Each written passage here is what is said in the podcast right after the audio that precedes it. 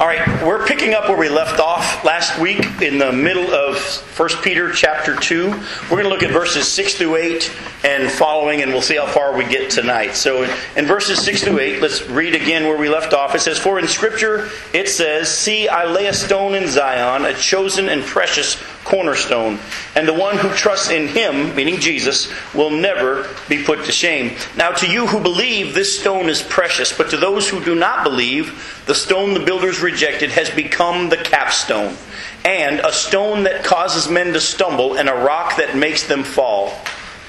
They stumble because they disobey the message, which is also what they were destined for. So we're going to stop here and just kind of break this section down. Uh, and we already touched on it a little bit last week. I just want to kind of clean up and wrap up a little bit uh, from there. Uh, we need to be very, very clear and honest. There are many who have a problem with Jesus being the foundation stone of what God is doing. You remember last week we looked at how the Bible says here that God is building a spiritual house, and that we are not only the bride of Christ, we're being built into a spiritual house with other believers. And Jesus is the chief cornerstone. But we have to just deal with this briefly. We're not going to take too much time with it, but there's a lot of people in this world today who have a real issue with Jesus being the chief cornerstone. They say that we can believe in Jesus if we want to, but we can't say that Jesus is the only way to God. They say God may be building other spiritual houses with Jesus not as the foundation, but other ways. In other words, there's many other ways to get to God. I want to just show you two passages of Scripture that just kind of seal that deal and settle it once and for all. Go to 1 Corinthians chapter 3 and verse 11. 1 Corinthians chapter 3, verse 11.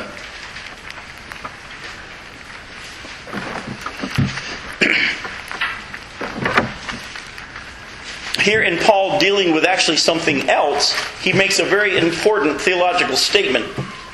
He says, For no one can lay any foundation other than the one already laid, which is Jesus Christ. Do you see that? There, there's no other foundation which can be laid. If you're going to try to get to God any other way without Jesus being the chief cornerstone, it, it can't be done. And Jesus himself, we're not going to turn there. You know John chapter 14, verse 6, where Jesus said, What? I am the way the truth and the life. Here's the important part. No one can come unto the Father except through me. All right, so just kind of get that baby settled. As we look at God building this spiritual house with Jesus as the chief cornerstone, the Bible's very, very clear that He is the only way that you can get to God. If it hasn't been built on who Jesus is, it's not good. Now, we got to deal with this just briefly here. This is not a, a politically correct uh, statement that I'm about to make, but I'd rather be biblically correct. Um, we have people that are running for offices in our country, and, and there are those who claim to be Christian, but they're not. Now, there's more than just one that you might be thinking of. The deal is this the Bible says very clearly in 1 John chapter 4 that if you don't believe that Jesus, being God, has come in the flesh, that anything else is of the Antichrist. It's of the devil. So understand this. There are those who say, Well, I believe in Jesus, but they don't think he's God. They think he's an emanation from God, as Jehovah's Witnesses teach. They think that he's one of many small g gods. Folks, let me just get that settled because there are some people that say they built on Jesus Christ but they don't believe that he's God in the flesh and then resurrected and back to be with God till he comes back to, to get us.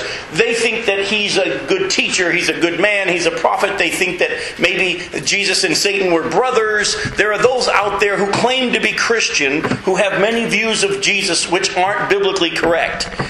Anyone that says that Jesus is not God, even if they say that he's the foundation of what they believe, it's not Christianity. Okay? So let me clarify that as well. There are those who are saying they're Christian, but they don't believe Jesus is God. There's a main one right now who believes that Jesus and Satan were brothers. That's the doctrine of the Mormon church. All right?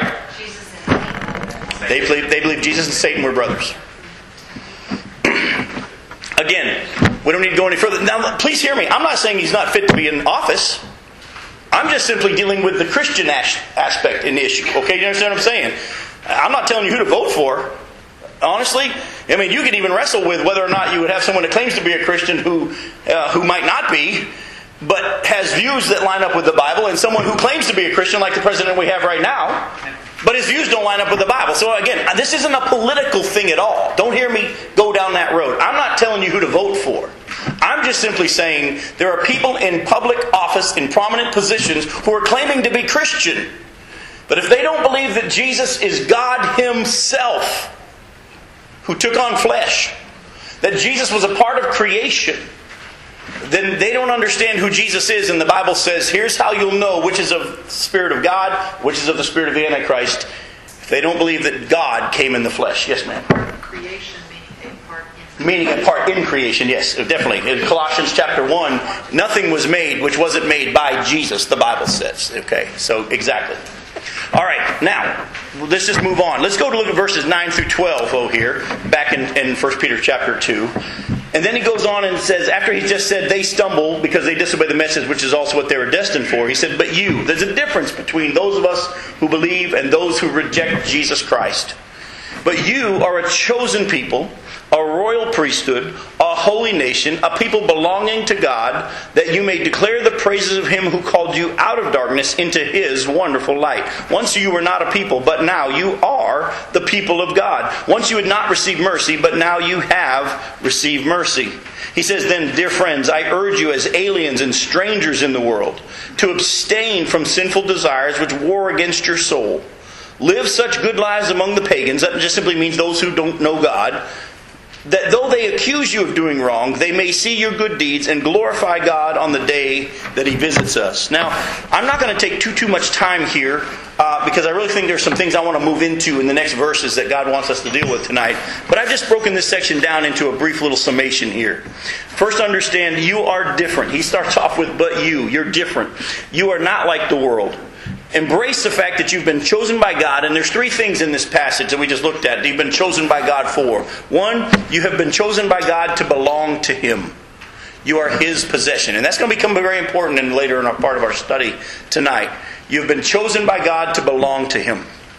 Secondly, you have been chosen by God to declare publicly His praise.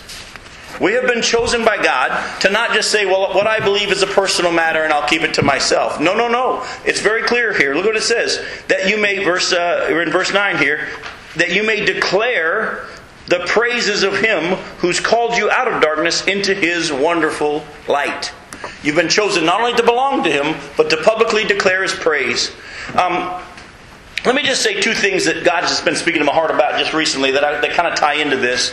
One is this if you speak out for God in these days that we're in, expect opposition. Just expect it. Don't go looking for it, just expect it. Don't be surprised if they reject you. Don't be surprised if they think you're nuts. Don't be surprised if they say you can't say such things.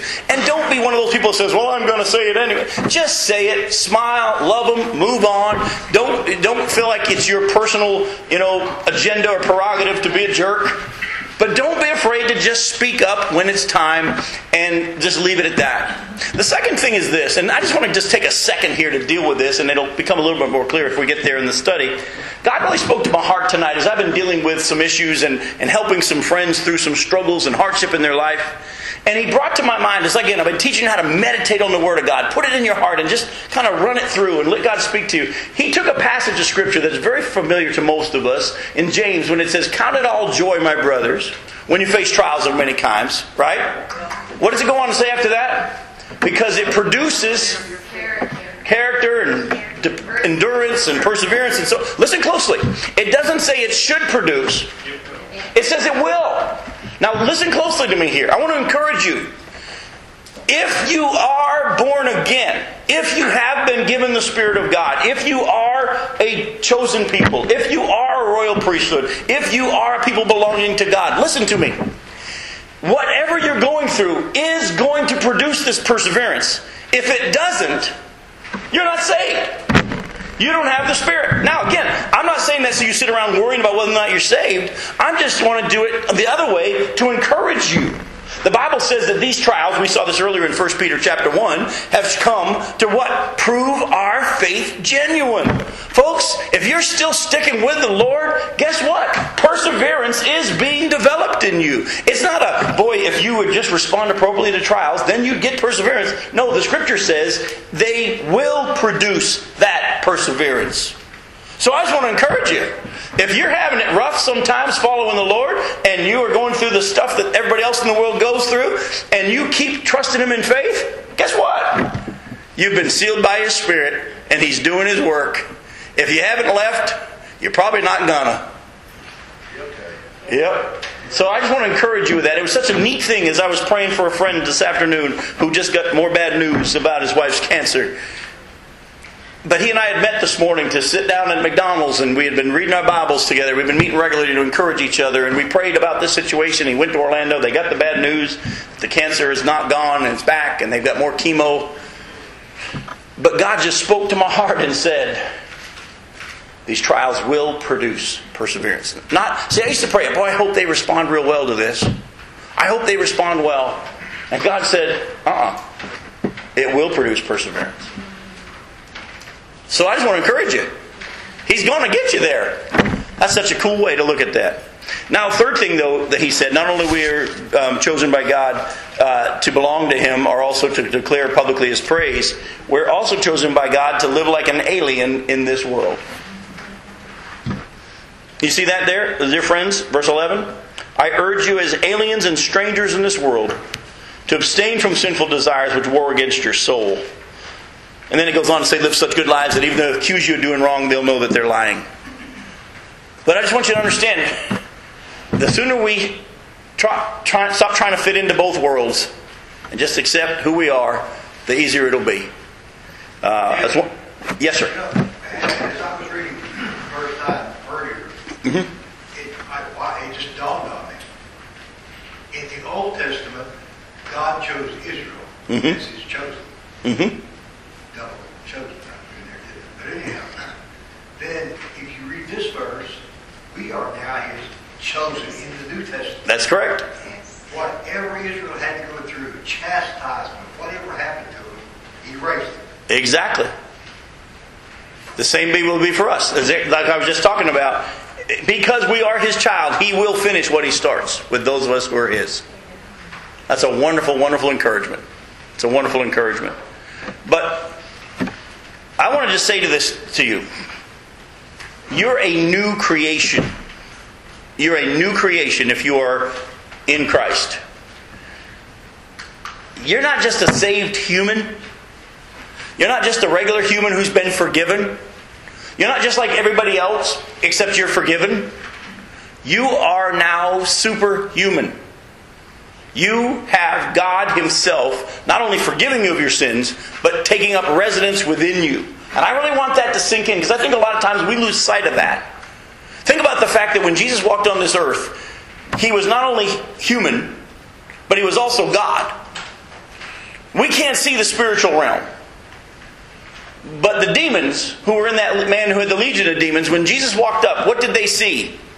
They saw physical Jesus, but that isn't what they were afraid of. They saw God. We know who you are. They could see the spiritual realm. Do you not understand that if you've been born again, the Spirit of God has come to indwell you, and you are in that same position right now?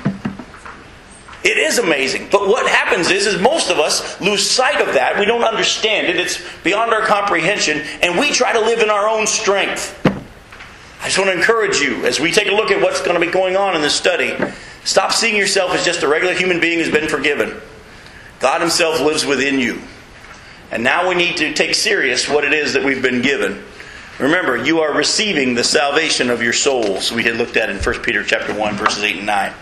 But I really want to move into this next section tonight. I just really feel like God wants us to move forward. And so in this next section, it's 1 Peter chapter 2. I'm going to read verses 13 through 25, and we'll see how far we get. But there's a lot here that I really want us to dive into tonight. Peter goes on now and says, Submit yourselves, therefore, for, or for the Lord's sake, to every authority instituted among men whether to the king as the supreme authority or to governors who are sent by him to punish those who do wrong and to commend those who do right. For it is God's will that by doing good you should silence the ignorant talk of foolish men. Live as free men, but do not use your freedom as a cover up for evil. Live as servants of God. Show proper respect to everyone. Love the brotherhood of believers. Fear God. Honor the king. Slaves, submit yourselves to your masters with all respect, not only to those who are good and considerate, but also to those who are harsh. For it is commendable if a man bears up under the pain of unjust suffering because he is conscious of God. But how is it to your credit if you receive a beating for doing wrong and endure it? But if you suffer for doing good and you endure it, this is commendable before God. To this you were called because Christ suffered for you, leaving you an example that you should follow in his steps. He committed no sin, and no deceit was in, found in his mouth. When they hurled their insults at him, he didn't retaliate. When he suffered, he made no threats. Instead, he entrusted himself to him, him who judges justly. He himself bore our sins in his body on the tree, so that we might die to sins and live for righteousness. By his wounds you have been healed. For you were like sheep going astray, but now you have returned to the shepherd and overseer of your souls. This is the section I think God wants us to camp in tonight. And again, we'll, we'll see how far we get.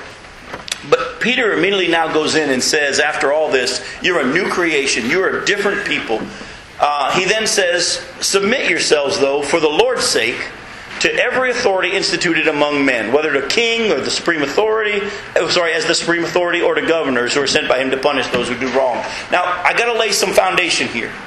Uh, if our understanding of when we believe Peter wrote this was correct, chances are that right now the the ruler over Rome was Nero. Yeah. Now here's another thing. At this point, the Roman emperors hadn't made people bow down to them, declaring them to be God. Okay? So Peter is not under the emperor saying, You need to bow down to me and worship me as God. He's not saying submit to their authority in that sense, because at this point, most likely, the people he was writing to hadn't had to deal with that. But if you know anything of Nero, he wasn't a fun guy to have as your ruler. All right? Especially if you were a Christian. So, interestingly enough, Right after he says, You're aliens and strangers in this world, a royal priesthood, a holy nation, a people belonging to God, he then says a very interesting thing. He says, Now, here's what I want you to do I want you to submit yourself to the authorities. You, you, you, said it, Allison. Did you catch that? For the Lord's sake. Actually, what I want to do is I want to pull out of the section that we just read all the times and the ways in which Peter pulls out that the reason we're doing this, don't try to figure out why. All right? Stop figuring out why. Stop looking for, well, where are my loopholes? And let's just deal with this issue. We're doing this because God said to. All right? So stick with me here. Look in verse 13. You see, for the Lord's sake. Look at verse 15. For it is God's will that by doing good you should silence. Look at verse 19. It says in verse 19, at the end of that verse, because he, uh, he bears up under pain of unjust suffering. Why? Because he's conscious of God. Look at verse 20. This, at the end of verse 20, this is commendable before God. Look at verse 21. To this you are called. What he's saying here in this passage, and by the way, in the last one, verse 25, you've returned to the shepherd and the overseer of your souls in this passage when he says, I want you to submit yourself to the authority that's there of men, every authority of men, I want you to submit yourself to them. And do it because God says to. Now, please don't understand or misunderstand, Peter says. I want you to understand this isn't something that you have a choice about. This is in the imperative, it's in the command. Submit yourselves. He didn't say think about it, he didn't say pray about it. He says, do it. Oh, and by the way, Jesus did. Jesus did. Did he have the authority and the power to keep himself from being arrested? Was he being unjustly accused? But we know now that God had a reason. God had a plan. And even though Jesus knew what it was because he's God, the rest of mankind didn't understand it. And neither did the Romans. Neither did the Jews. Uh, the Bible says they wouldn't have killed him if they had known. And so, what Peter is saying to the Christians now is I want you to understand that you are special. But in this world, for God's purposes that you may or may not understand, that don't have to end up in some sweet solution in this life, that He may have you take it on the chin. You know what the reaction of most Christians today is when we suffer unjustly? Whine. Whine. I have my rights. I'm an overcomer. And all of a sudden, a whole bunch of bad theology starts to creep to the surface. When you accept Christ, you lose your right. When you have accept- reason, but you've lost your right. Exactly. When you accept Christ, as Susan just said, you, you give up your rights. Remember? We've already seen that we were bought with the blood of Jesus Christ. You're not your own. Now, I can't tell you ultimately how it's going to work out. I can't tell you what God's purpose is in some of this. But I can tell you this much the scripture says uh, it's for the Lord's sake, it's God's will, because He's you should be doing it because you're conscious of God. And this is actually commendable before God, and to this you are called. So, I, I, I just to be honest with you, this isn't one of those lessons that we like to hear. Because nowadays we can go to some big old churches where they won't preach this ever. And we can walk out feeling real good. But you got to remember, who's Peter writing to? He's writing to Christians who have been scattered, who've ended up in this area, who were dealing with fun guy Nero.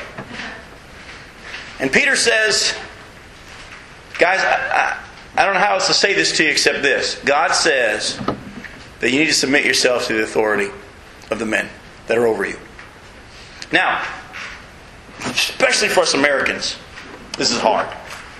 Because we live in a government where we can have a say in our government, and thank God for it. We live in a country in which we can vote in or out who we want, for the most part, but the Bible actually says God controls who ends up ultimately anyway. We live in, we live in a country where we can protest and occupy. But ultimately, for us, we should be listening to who? God. And we just need to trust Him in those situations. Now, there are going to be times when government's going to say, do this, and it contradicts the Word of God. We're not going to take our time to go down that road. Hopefully, you understand that if what they're asking you to do contradicts God's Word, you're not going to do it. I mean, you're going to fear God more than man. All right? I, if you were listening to my radio program recently, uh, I think it was today even, we dealt with the fact that Rahab plain out lied when the when the, the, the, governor sent men and said, "Hey, who are, where are those men that came to you? They're from Israel." She goes, "I don't know where they're from, but they left. they left right before y'all closed the gate. If you hurry, you can maybe catch them." The whole time they were sitting up on her roof, hiding under some flax. Now we got to deal with that sometimes and say, "Wait a minute, she lied." And if you listen to my radio program, what God had me pull out was this: she feared God more than she feared man. That's the real issue in that situation. She feared God more than she feared man. Because if she feared man, she would have said, They're right up on my roof. Because if she got found out that she was hiding them, they would have killed her. But she had a greater fear of God than she did man. She lied. All what I see is a woman who feared God more than man. And that's a greater issue. So, I, like I say, I, I, can't tell you how God's going to work all this stuff out. Uh, oh, by the way, if you know history, how did it work out for some of these people who were under Nero's rule? They got to see Jesus pretty quick. So I'm only going to say this because some of you may not know this. Many of you probably already do. Um, when we go to ball games nowadays, and we have a game at night, there's the stadium lights. Nero was one of the first ones to come up with stadium lights. Unfortunately, he didn't use electricity. And this is the truth. He took Christians, tied them up on top of poles, covered them in tar, and lit them on fire. And lit their night games with the bodies of burning Christians. They were told, deny your faith in Jesus Christ and you live. Don't deny your faith and you'll be put to death. And so at these stadium games, people would cheer as Christians were in the middle, having to defend themselves against lions, and of course the lions won. But the whole time while it was happening at night, up on the poles around the stadium, it was lit because the Christians were on fire. See, what we want to hear now is we want to hear a message that says, okay, just trust God. He's going to work it all out.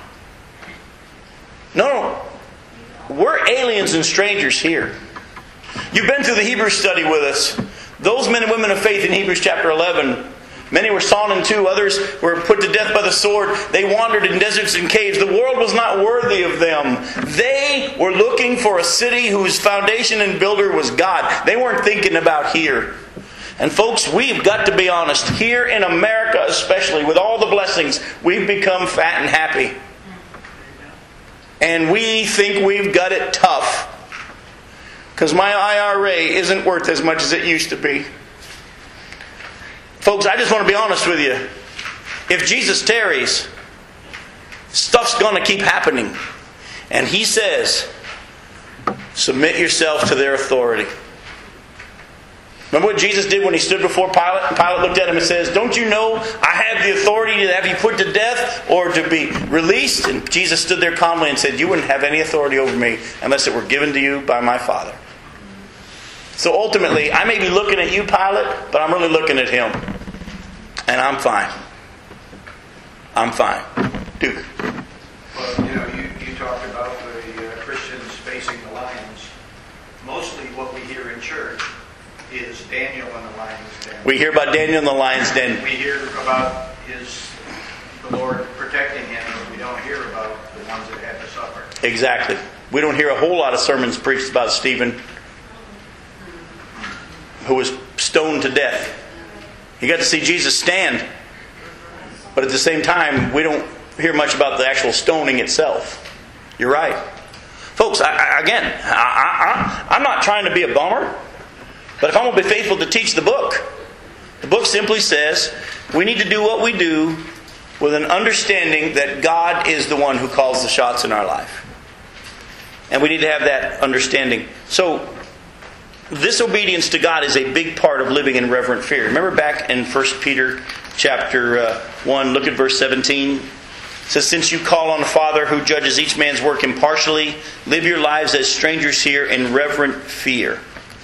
I want to begin taking us a look down a road a little bit of really dealing with what it means to fear God. If you remember last week, I told you we were going to talk about the five different types of fear and our reactions to it. In Deuteronomy chapter 10, look at verses 12 and 13. Let's, let's go there. Deuteronomy chapter 10, verses 12 and 13.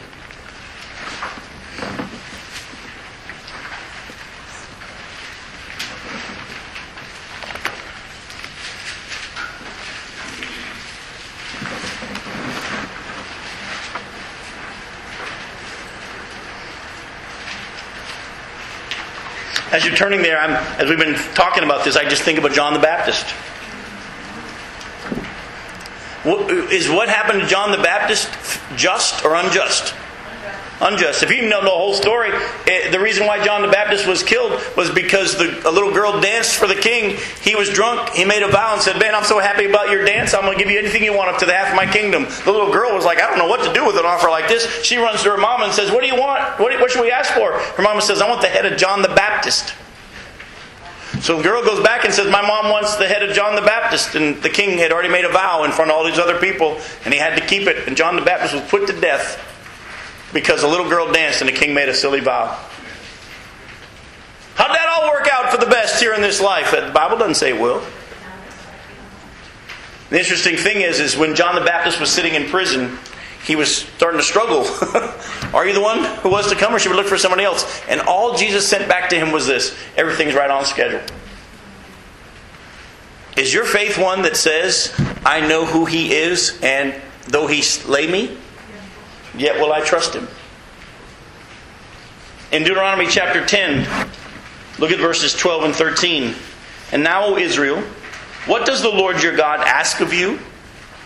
But to fear the Lord your God, to walk in all his ways, to love him, to serve the Lord your God with all your heart and with all your soul, and to observe the Lord's commands and decrees that I'm giving you today, listen closely, for your own good.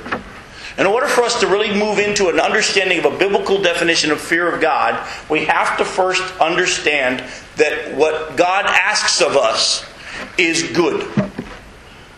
We know in Romans 8 28 that He causes all things to work for good. We assume that it's going to work for good here. He doesn't promise that. He just said he causes all things to work together for the good of those who love God and are called according to his purpose. And here we're told to fear God, obey his commands, obey his decrees, love him. See, that's kind of hard for us because we don't see how loving someone and obeying them can go together. How many of you wives, and I'm not going to ask for a show of hands, when you were putting together your marriage ceremony, said, I promise to love him, I ain't going to obey him? You had a hard time seeing the two as compatible. But biblically, as you're going to see down the road, obeying God and loving God are the same thing. But we have not seen them as the same thing. We see his commands, we see his com- commands as not fair, harsh. And so, what I want to do is, I want to talk to you about the five different ways that people react to the fear of God. The first one is this some people's fear of God causes them to fight Him. You know, the Bible says when the nation of Israel came out of Egypt, that God put a fear of God in the Canaanites. What was the reaction of the Canaanites to the fear of God? They fought the Israelites. They were fighting God. Sometimes when we have a fear of God, we want to fight Him. We want to resist Him. We want to see if we can exert our will over His and who's going to win. Hopefully, you know that's stupid. But you need to understand how you view God will shape how you react to Him. And if you think He's someone that's not nice, you're going to fight Him. If you think He's someone that's unfair, you're going to resist Him. You're going to push back. How you view God will show how you react to it. Will be shown by how you react to Him. Some people's fear of God causes them to fight Him. Other people's fear of God causes them causes them to hide from Him. Remember what Adam and Eve did? We heard you in the garden and we were afraid, so we hid. Some people are smart enough to know fighting God's a foolish thing to do. You're never going to win. But they think, I'll hide. You know, the Bible says there's nowhere you can go that He ain't there. Hiding from Him is silly too. But some people think that if I hide from Him, He won't be able to find me. Go ahead. Jonah. go ahead. Well, actually, it, it is an actual fear of God. Uh, say, say for example, a, ba- a, a burglar comes into your house and you're afraid. But you'll still, in that fear reaction, there's fight or flight. Those of you who took psychology, you know there's a reaction. It's either fight or flight. Sometimes we'll fight something we're afraid of. But at the same time, in Adam's situation, he was afraid. By the way, remember when your kids were little and they used to do this and they thought you couldn't find them? It's the same kind of a deal. It's silly to hide from God thinking that he won't be able to find you. But some people's fear of God causes them to hide. There's a third way that people react to the fear of God. Uh, some people's fear of God paralyzes them. Think of the third servant in the parable of the talents. I, I, saw you as a hard man, gathering where you haven't scattered seed and harvesting where you haven't sown, and I was afraid. So I didn't do anything. I didn't run. I didn't hide. I just sat there in paralyzed fear. Sometimes isn't that our reaction to fear? Sometimes we'll fight, sometimes we'll run and hide, other times we'll just sit there frozen. The Bible also says that there's a fourth reaction, which is a good reaction, but it only should happen and last for a short period of time. There's a, a fear of God that causes us to run to Him for salvation. Remember, we've already looked at this in an earlier part of our study that the fear of the Lord is the beginning of wisdom. Knowledge of the, of the Holy One brings understanding. And there is a fear of God that Jesus taught us in Luke chapter 12 that says, I'll tell you who you should be afraid of. Don't be afraid of man who only can do damage to your body and after that can't do any more. Be afraid of the one who has the authority to throw your body and your soul into hell. I tell you, yes, fear him. And there is a fear of God that causes us not to run from Him, not to fight Him, not to be paralyzed, but to fall before Him and say, I need your mercy. I need your help. You are God. I'm not. I'm unable to be righteous in your eyes, but I believe your promise and I believe that you're good and I run to you for mercy. And the Bible says, and when you do that, 1 John 4 18, perfect love now casts out fear. Listen, because that kind of fear has to do with punishment. The one who's afraid of punishment has not been made complete or perfect in love. And so, as I've already talked to you about, if you're a child of God, stop thinking that He's going to get you. Stop thinking that He's punishing you for what you've done. Whenever you think that what's going on in your life, this trouble that you're going through, and by the way, in this world you will have trouble. Uh, uh, count it all joy, my brothers, when you face trials of many kinds. Hebrews 12 says, endure hardship as discipline. And we're going to go through stuff. It's a part of being in this life. But Jesus Himself learned obedience. Did you catch that? Learned obedience through what He suffered. Yet we keep trying to live a life without suffering. How many times have you ever thought to yourself, I want to like move to Fiji? Because we think that somehow if we get to an island somewhere, everything will be nice and smooth and there'll be no suffering and no pain. Psychologically, I know when I was a pastor, there were stretches that I would go through the toll booth on the beeline heading to Orlando for whatever I needed to do. And I would sit there and think, well, I'd like the toll taker's job. he probably doesn't think about his work when he goes home at all. And sometimes when I would be overwhelmed and overburdened, the toll taker's job looked so good to me. I just wanted to sit there and say, $1.50, thank you. $1.50, thank you. You know, I want to just take people's money. But at the same time, in all of us, there's this subconscious if I get to this place, whatever it is, things will be smoother.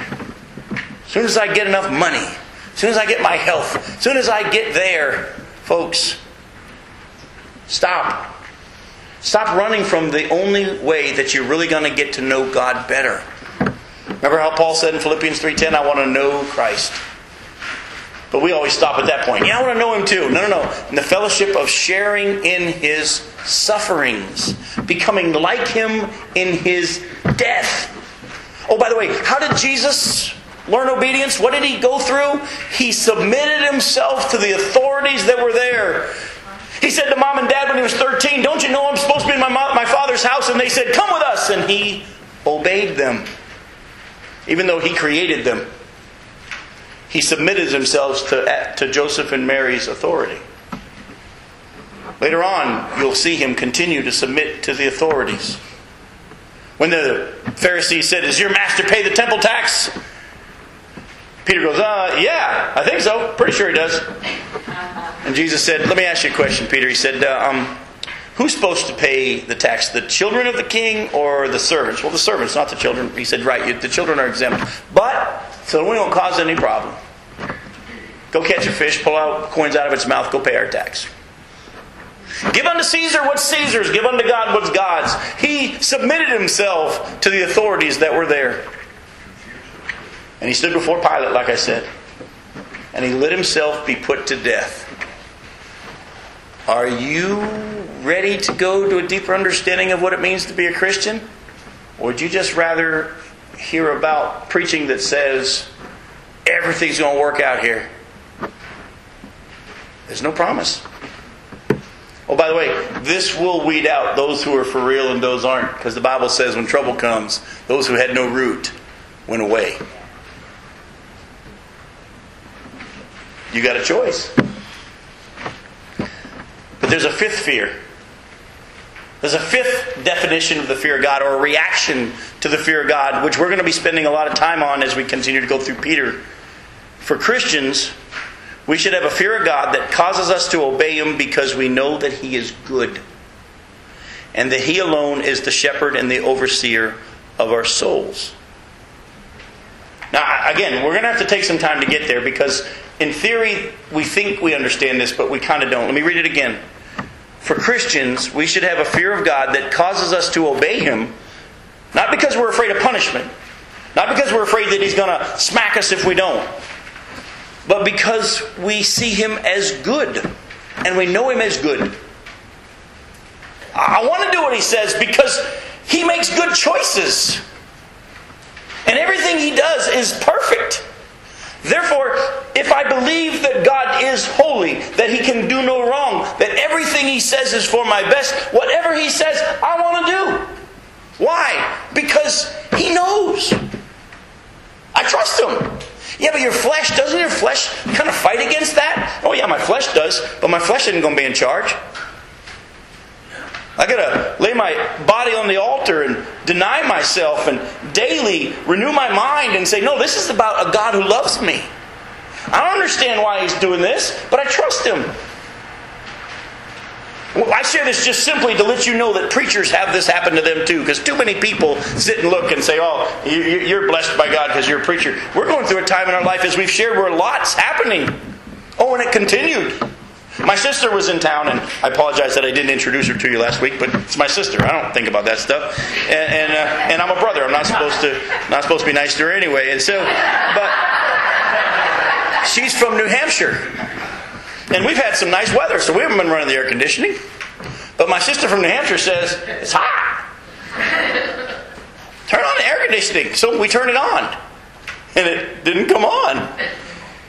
And the reason I was almost late tonight is we just finished writing a check for $1,744. Remember how we've been dealing with air conditioning stuff? You've heard me talk about this before. That was the outside unit. Now we're dealing with the inside unit.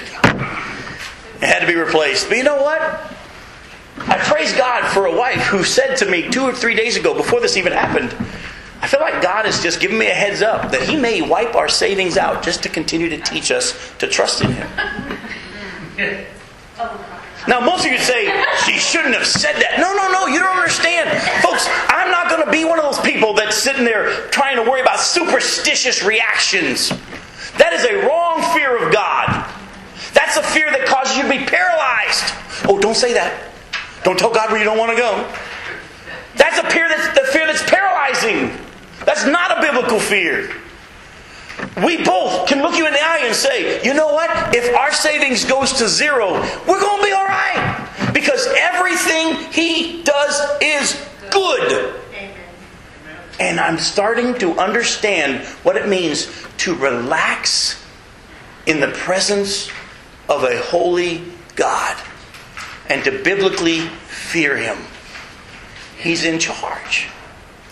Go with me to Deuteronomy chapter 8.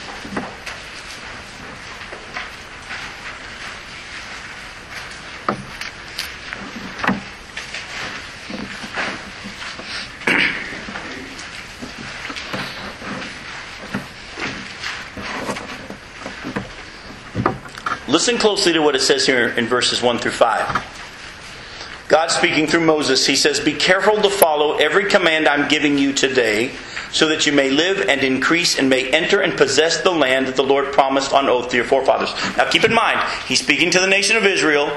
Don't try to spiritualize this and say that you're going to get everything that you're promised here. Okay? What has God promised us? That he won't leave us. What else has he promised us? It's going to be a whole theme for our Bible cruise. Heaven. Eternity with Him. He's promised us peace and joy in the midst of suffering. He's promised us His presence. He promised us never that it all was going to be good here. So when you read this, be careful to follow every command I'm giving you today so that you may live and increase and receive what I promised you, Christians.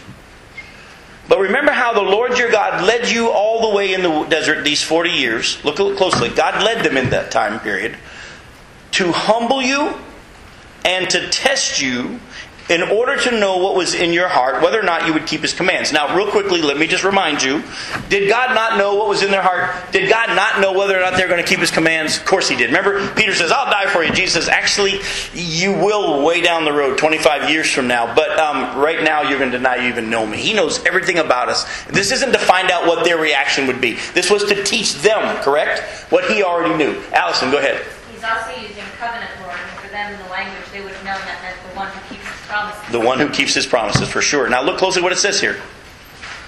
The Lord led you all these 40 years to humble you and to test you in order to know what was in your heart. It's for you. Whether or not you keep his commands, for you, not for, uh, for, for God. But look closely at this next verse. He humbled you, causing you to hunger, and then feeding. Did you catch that? Who made them hungry? God.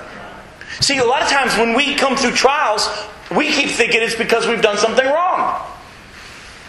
Isn't that your first thought? When trouble comes, I must not have followed the formula. Maybe I've done something wrong.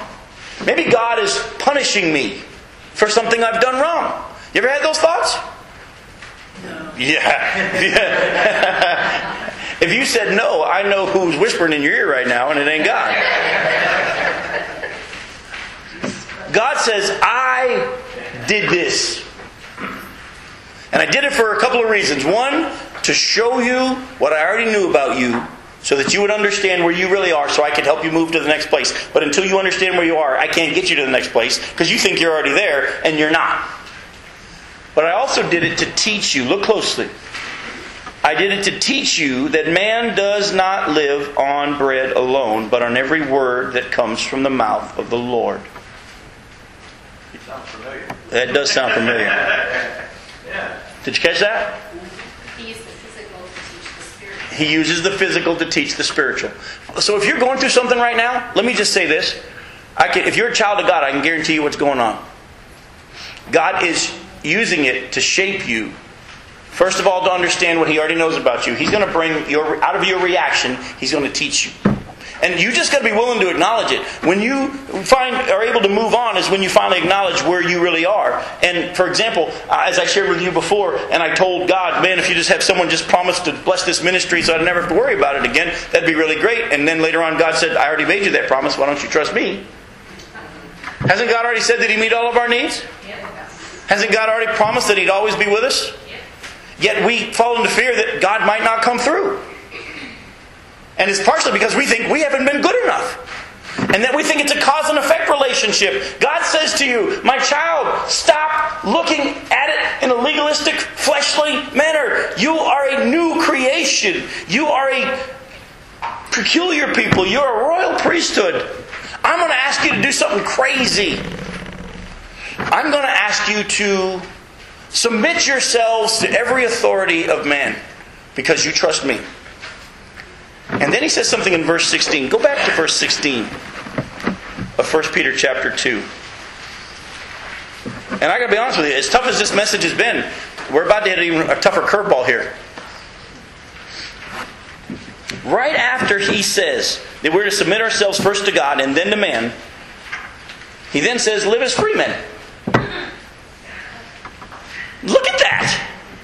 Wait a minute, God, you just said that we're to submit ourselves to you because you're ultimately in charge of our souls and you're the one who's calling the shots now because you bought us with your blood. And a part of that now, you're saying to be like Jesus and willing to submit ourselves to the authorities around us and ultimately show that our trust is in you, not in man. How in the world can I live as a free man? Listen closely. Our freedom comes from the joy of knowing our true position in Christ. Why did Jesus stand before Pilate not afraid? Why did he stand there like he wasn't chained? Why did he stand there like he was actually in control of what was going on, even though it looked like everyone else was in control? Because he was in control. Because he was God. And not only that, in the flesh, he was submitting himself to the authority of his Father, and he was resting in the one who was ultimately in control. And he could look him in the eye and say, You'd have no power over me unless it was given to you by my Father. If I'm put to death, is my Father, is that's his plan. If you release me, that's my Father's plan too. Because we know the Scripture said it had been God's plan all along that he would die. Our, jo- our freedom comes from the joy of knowing our true position in Christ. Listen to some things that God had me write down here. You are in Christ. He's not just in you. That's a small view. You are in Christ. Uh, think Satan can do anything he wants to you now? Not unless your father gives him permission. And any authority he has over you, he's been given from your father. And your father has a reason. And oh, by the way, it's for your good. We are also free from the law of sin and death. God's not judging our good or our bad anymore, folks. Oh, He cares about our behavior, and He is a loving Father who will discipline us and shape us. But again, why is He disciplining us? It's for our good. To, to shape us and to mold us, and it's for our best. We're free from anxious guilt over our past. Hopefully, you understand that. I know how many times God, used, or, or Satan used to whisper in my ear as a young boy after salvation and think, "Oh, one day they're going to find out about that." God said, "You're free. I've already forgiven it. I'm not going to hold it against you anymore." We're also free from the dread of the future. We're free from petty legalism. We don't have time to turn there, but in John chapter 8, verses 31 and 32, Jesus said, What? You'll know the truth, and the truth will set you free. But actually, I quoted verse 32. Does anybody know what 31 says? If you continue in my word. Yes, if you obey my commands. Just do what I say. Trust me. Do what I say, and you'll know the truth. And the truth will set you free. In Galatians chapter 5, verses 1 through 6. We'll go, we'll go there real quick. Go to what Paul says here in Galatians 5, 1 through 6. He said, It's for freedom that Christ has set us free. Stand firm then and don't let yourselves be burdened again by a yoke of slavery. Mark my words, I, Paul, tell you that if you let yourselves be circumcised, Christ will be of no value to you at all. Again, I declare to every man who lets himself be circumcised that he's obligated to obey the whole law. Now, now, real quickly, for those that might not understand, the Christians in this church were being told by Jewish people that in order to be really Christian, they had to be circumcised too and follow the law of Moses. Paul says, no, you're given freedom in Christ. You're given grace and salvation by your faith alone, not by whether or not you follow the law. Verse 4 You who are trying to be justified by the law have been alienated from Christ. You've fallen away from grace. He's not saying you lost your salvation. You're just not enjoying the benefit of this grace that you've been given. But by faith we eagerly await through the Spirit the righteousness for which we hope. For in Christ Jesus neither circumcision nor uncircumcision has any value. The only thing that counts is faith expressing itself through love. Again, he's saying, look, don't fall into that pattern of, did I do good enough for God to bless me today? Or I've done bad, God's not going to be really blessing me. That's not the issue. You're in Christ. You're free from that way of life. Your Father now is wanting to bless you in many ways. Some we like, some we don't understand, but even the trials are a blessing. That's why we're told to count it all joy, because it will produce what God wants it to produce. He then goes on real quickly and says our freedom is not an excuse for sin and immorality. Our freedom lets us live in a relaxed way as we trust and obey the one who has brought, bought the rights to our souls with his own blood and is using all things for our good. Stop reacting to hardship by thinking God is punishing you. Rest in his already proven love for you. Now, we're going to pick up next week where we left off here and continue on. But for tonight, I just want to pray for you as we close that some of these truths will begin to sink in. Folks, I'm going to be honest with you. I'm still in the process of really starting to digest what we're looking at here and what it means to react to the fear of God in the proper way. I'm starting to recognize when my reaction to my fear of God is fighting Him and I stop. I'm starting to recognize when my reaction to my fear of God is to run and hide and I stop. And I'm starting to recognize when I re- respond in paralyzed reaction and I stop. Uh, and when I find myself thinking he's going to punish me, I quickly realize that and stop. And I'm starting to now respond to who he is as a child who really, really thinks he's on the winning team. My kids have honored me over the years, especially when we go to theme parks and they have to choose between hanging out with their friends or going around the park with dad. You see, over the years, I've kind of proven to them that I like to have fun. And I know how to do roller coaster parks where you don't wait. There's ways to do it. And there have been times that we have been on youth trips with our church and the church choir, and on the way back from their mission trip, they'll stop at a theme park. And as long as the kids are in groups of four, they can run and do the park all they want, however they want. And our kids have to go through this struggle of, I want to go hang out with my friends. But I also know that if I go with dad, I'm going to have the best day of my life here at this park. And many's the time they have chosen not to run with their friends, but say, Dad, I want to go with you. You know what's really been cool? Is over time, because I've been on a few of these trips with them, now their friends are saying, Can we go with you with your dad? listen, listen. This is how it should be and will be when you learn to live in the biblical fear of God. You know following Him and His plan is best. And in time, as people watch you live your life, even though they accuse you of doing wrong when it's not true, they will ultimately say, Can I come with you into the presence of your Father? Because He's good. So, what needs to happen first is we need to believe it. So let's pray. Father, oh, wow. I'm actually a little bit overwhelmed, just a little bit right now, Lord, because I have to be honest. As you speak through me and I sense your spirit doing the teaching, I also know how much I still struggle with accepting the truth of this awesome message. I know how much my past and my the, lies that I've believed for all these years have hindered my ability to really see you for who you really are. And you're beginning in many ways through blessings that I consider blessings and through trials, which I'm learning are blessings as well. I'm learning and I'm starting to begin to see you for who you really are.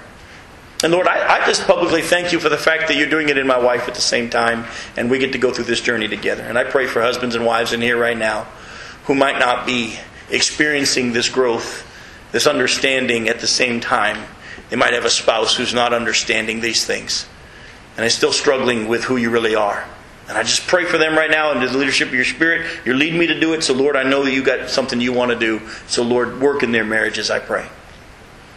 But, Lord, I pray for those of us not only here tonight in this study in this room, but also those that are listening online. That we would really look at your word, and whenever we would read obey, whenever we would read fear, that we would not see it as or else, but may we see it as saying, I've got the best plan. And may we believe it and just want to do what you say. And then we'll begin to experience what it means to obey you and love you. Lord, take us down this road. We pray this in Jesus' name. Amen.